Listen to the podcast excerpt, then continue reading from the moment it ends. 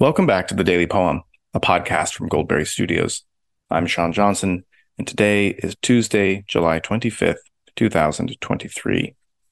Today's poem is by Ted Kooser, uh, a favorite poet of ours. And the poem is In the Basement of the Goodwill Store. I'll read it once, offer a few comments, and then read it one more time.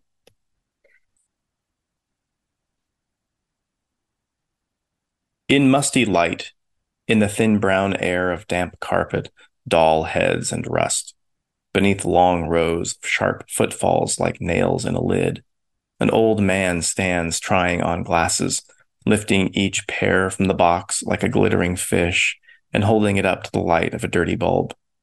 Near him, a heap of enameled pans as white as skulls looms in the catacomb shadows, and old toilets with dry red throats cough up bouquets of curtain rods. You've seen him somewhere before.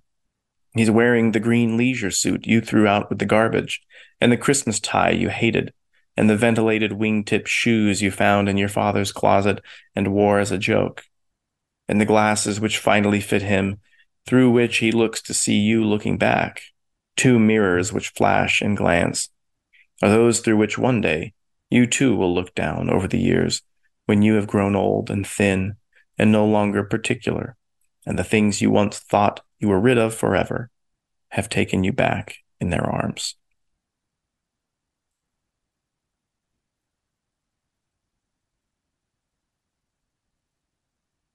Ted Kooser is the 13th Poet Laureate of the United States from 2004 to 2006.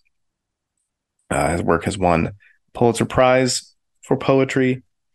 He is great, a poet of uh, the Midwest of the Great Plains, and uh, his gift in particular is for uh, celebrating in his poetry, well, the transience of life and the the disappearing of um, older ways of American life, sort of the um, conservative uh, undertaker of Americana in the 20th century. One of the reasons I love this poem and chose it for today is that it's a nice companion to a poem I read on the show recently, uh, Storage by Mary Oliver. It's a poem about stuff and uh, not so much the act of getting rid of stuff, but where that stuff goes and the uncanny experience of being confronted with that stuff long after you thought you had gotten rid of it.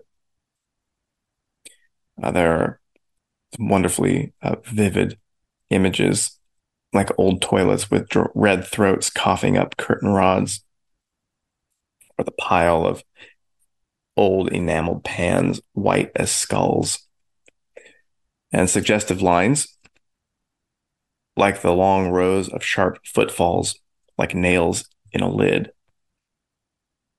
Coffins, skulls, even bouquets. Uh, there's something funerary about this setting. Uh, it's a basement. He even uses the word catacomb to describe it at one point.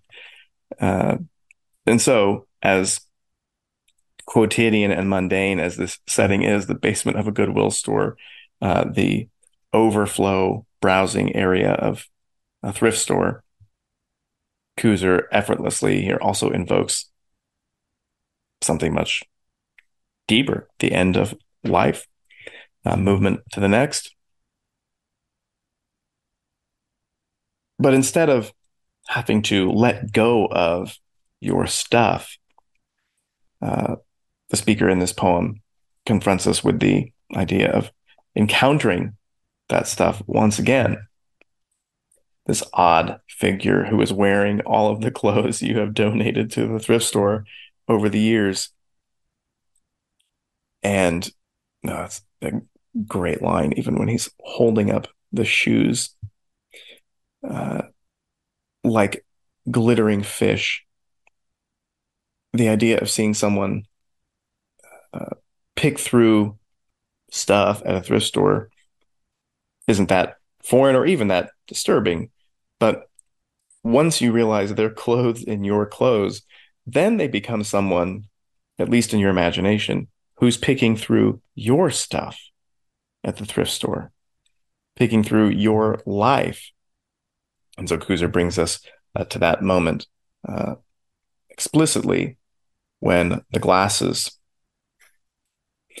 uh, act like mirrors. And in looking at the man who looks to see you looking back, you see yourself. Yourself when all of the things you have tried to get rid of and tried to jettison come back. And I cannot always decide whether the last lines of this poem are comforting, the sense of being taken back in the arms of these things. Seems like it could be a nice image uh, to be enfolded in an embrace.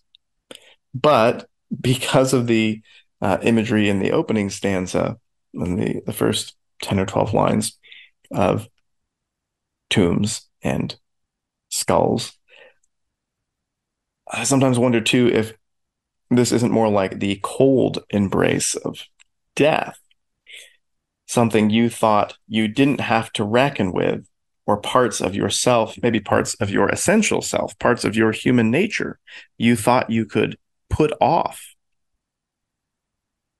have come back and taken you in their arms, whether you like it or not. And so I think it really does end up being a nice uh, companion to Mary Oliver's poem Storage. Because something similar is happening. You uh, you may want to ignore that you will age one day. And we often want to ignore that we will grow old because after growing old, we die.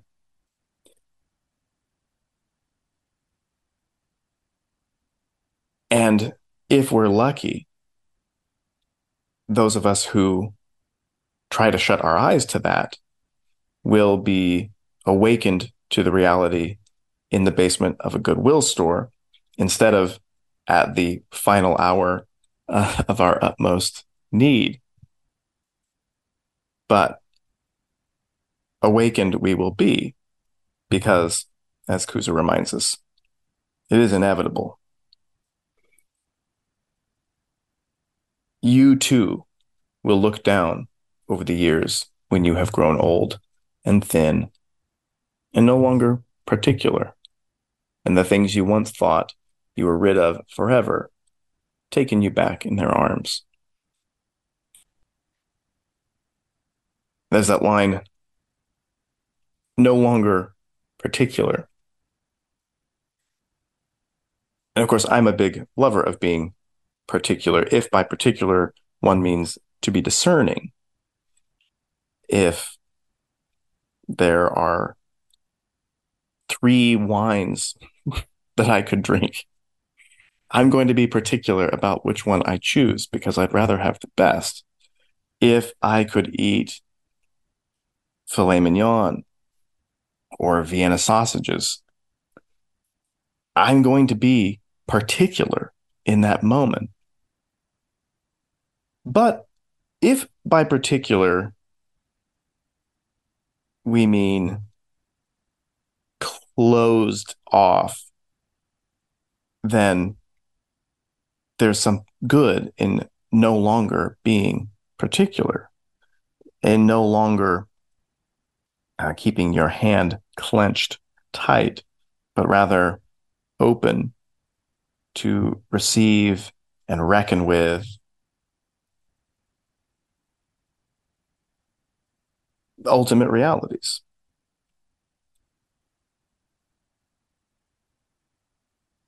And then, when the things you thought you were rid of forever have taken you back in their arms, then it may not seem like such a bad thing.